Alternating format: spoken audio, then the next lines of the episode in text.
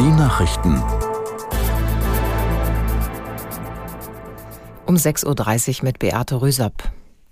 Die Hochwasserlage in Niedersachsen bleibt angespannt. Sorgen bereiten den Einsatzkräften weiterhin die aufgeweichten Deiche und neuer Regen. Aus Hannover Jasmin Janosch. Das Hochwasser hält sich fast überall im Land. Besonders betroffen sind Gebiete rund um Hannover.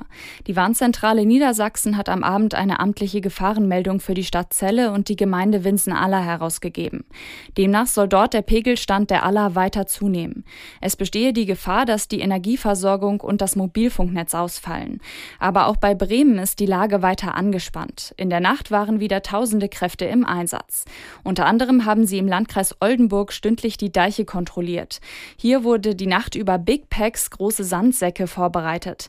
Die sollen im Laufe des Tages mit einem Helikopter der Bundespolizei zum Deich geflogen werden. An einigen Stellen sei bereits Wasser durch den Deichfuß ausgetreten. Die meisten Mitglieder des UN-Sicherheitsrats haben in einer Dringlichkeitssitzung die neue Welle russischer Luftangriffe auf die Ukraine verurteilt.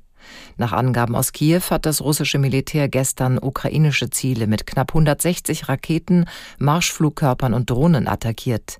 Mindestens 30 Menschen kamen ums Leben. Der beigeordnete UN-Generalsekretär Chiari sprach von einem Verstoß gegen das humanitäre Völkerrecht. Der russische UN-Botschafter Nebenzia erklärte, Moskau habe nur militärische Infrastrukturen angegriffen. Für die zivilen Opfer seien die ukrainischen Luftabwehrsysteme verantwortlich. Nach dem Eindringen einer mutmaßlich russischen Rakete in den polnischen Luftraum haben die Verbündeten Warschau ihrer Solidarität versichert. Aus dem Weißen Haus hieß es, Präsident Biden verfolge die Angelegenheit genau. Aus der Nachrichtenredaktion Amir Brecht. NATO-Generalsekretär Stoltenberg betonte, das Verteidigungsbündnis stehe zu seinem Mitglied Polen und bleibe wachsam. Zuvor hatte Generalstabschef Kukuwa in Warschau erklärt, die Rakete sei minutenlang auf dem Radar verfolgt worden und habe den polnischen Luftraum nach etwa 40 Kilometern Strecke wieder verlassen. Im November 2022 war in einem polnischen Dorf im Grenzgebiet eine Rakete eingeschlagen, zwei Zivilisten starben. Der Westen geht davon aus, dass es sich damals um eine ukrainische Flugabwehrrakete handelte. Bundesbauministerin Geiwitz hat die in Zukunft verpflichtende Beratung vor dem Einbau einer neuen Gasheizung verteidigt. Es sei sinnvoll, die Menschen darauf hinzuweisen, dass eine solche Heizung teurer werde, sagte die SPD-Politikerin den Zeitungen der Funke Mediengruppe. Die Kosten fürs Heizen mit Gas steigen zum Jahreswechsel, weil unter anderem der sogenannte CO2-Preis von 30 auf 45 Euro pro Tonne angehoben wird. In den kommenden Jahren soll der Zuschlag für fossile Energieträger weiter steigen, um klimafreundliche Alternativen zu fördern. Der Sozialverband Deutschland warnt vor einem bröckelnden gesellschaftlichen Zusammenhalt in Deutschland. Bis tief in die Mitte der Gesellschaft hinein hätten viele Menschen große Zukunftsängste und existenzielle Probleme, hieß es in einem Positionspapier der Organisation, aus dem die Funke Zeitungen zitieren. Aus der Nachrichtenredaktion Ronald Lessig. Immer größere Teile der Gesellschaft vertreten rechtspopulistische Positionen, heißt es demnach in dem Papier.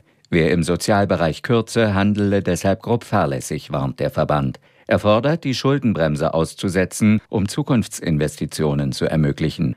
Zudem sollten Reiche mehr zur Kasse gebeten werden. Das beinhaltet nach Ansicht der Organisation die Wiedereinführung einer Vermögenssteuer sowie höhere Abgaben für Spitzenverdiener und Erben. Zugleich fordert der Sozialverband, dass der Mindestlohn auf 15,02 Euro pro Stunde steigt, um die Inflationsfolgen abzufedern. Außerdem müsse viel mehr sozialer Wohnraum entstehen. Frankreich lässt vom Jahreswechsel an keine weiteren aus dem Ausland entsandten Imame mehr zu. Innenminister Damanin ergab bekannt, dass die bereits Anfang 2020 auf den Weg gebrachte Änderung nun in Kraft treten soll.